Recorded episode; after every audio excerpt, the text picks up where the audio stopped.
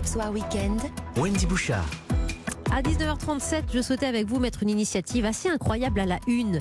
Euh, bénéficier aussi de leur retour d'expérience après la marée noire sur l'île Maurice. Nous parlons de la société Capilum, euh, déclinaison de Capillus, cheveux en latin, avec l'un de ses fondateurs. Bonsoir James Taylor.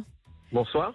Euh, Capilum, c'est aujourd'hui la première filière de recyclage du cheveu, start-up que vous avez créée l'an passé à Clermont-Ferrand pour valoriser les cheveux coupés. C'est-à-dire que vous allez récupérer ces cheveux coupés euh, dans les salons de coiffure. Euh, en, proportion, on a beaucoup de salons aujourd'hui qui jouent le jeu et qui vous aident à, à alimenter cette économie circulaire.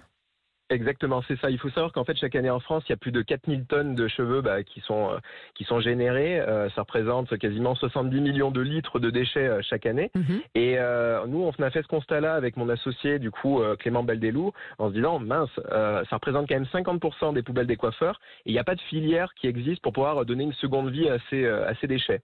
Et donc, c'est là où on apporte, du coup, aux coiffeurs bah, la solution Capilum. Donc, on leur permet bah, derrière de, effectivement, de donner une seconde vie à ces déchets. Et euh, voilà, ce sur plusieurs euh, thématiques. Alors, ça veut dire savoir, quoi? bah, Justement, valoriser oui, ces allez. cheveux euh, en ressources, notamment, vous récupérez la, la kératine, par exemple, qui les compose pour soigner les, les grands brûlés, mais il n'y a pas que cette valorisation qui est possible? C'est ça, en fait, plus que qu'une création, en fait, finalement, bah, de d'entreprise, on est vraiment en train de créer une, une filière. hein, Mhm. euh, on devient un véritable acteur de l'économie circulaire. On fait diminuer les déchets en allant collecter effectivement les, les, les cheveux et derrière on leur donne une seconde vie. Donc on, ce, déchet devient une véritable ressource. Donc vous avez parlé de la kératine, évidemment. Euh, nous, on a su en fait euh, extraire et purifier cette kératine. Donc on a déposé un brevet euh, là-dessus. Et, en fait, du coup, bah, de par la collecte des cheveux, on contribue à la recherche médicale. Mais ce n'est voilà, il n'y a, pas que ça. On, arrive aussi à valoriser bah, le cheveu en tant que fibre et en fait faire des alternatives écologiques sur des marchés qui sont bah, finalement saturés de produits pétroliers, notamment en dépollution.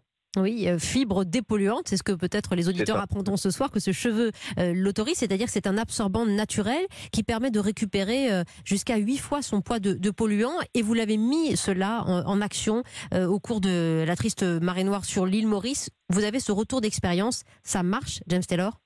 Complètement. En fait, nous, pour pour tout vous dire, ça fait euh, en fait depuis un an et demi hein, qu'on travaille sur cette thématique-là. Donc, il faut savoir que le cheveu, effectivement, euh, est un absorbant euh, na- naturel. Euh, vous l'avez très bien dit, il peut absorber jusqu'à huit fois son poids euh, en hydrocarbures. Mhm. Et, euh, et en fait, pour, euh, pour tout vous dire, euh, voilà, nous, euh, c'est ce qui a fait euh, qu'on a été mis en lien très rapidement avec, euh, avec Françoise Gachet, qui, euh, qui est, euh, bah, une, euh, bah, une- une- comme elle se décrit, une Mauricienne qui a voulu euh, sauver son île, euh, de par euh, bah, en fait, ce projet Rescue Océan, qui est une ONG euh, partenaire. Elle s'était rapprochée en fait de projet Rescue et euh, et euh, elle avait lancé en fait une initiative sur Maurice euh, en demandant aux citoyens bah, de, de couper leurs cheveux pour pour lutter contre la marée noire. Et elle s'est vite rendu compte que bah, les cheveux des Mauriciens ne seraient peut-être pas suffisants. Hmm. Donc euh, elle est Hmm. rentrée en contact avec nous et on a décidé d'agir. Oui, euh, et ça fut, ce fut une, une belle action euh, euh, très, très forte et, et collective qui vous a poussé aujourd'hui à imaginer qu'il fallait constituer des stocks, qu'il fallait aussi anticiper euh, ce genre de, ça. drame environnemental?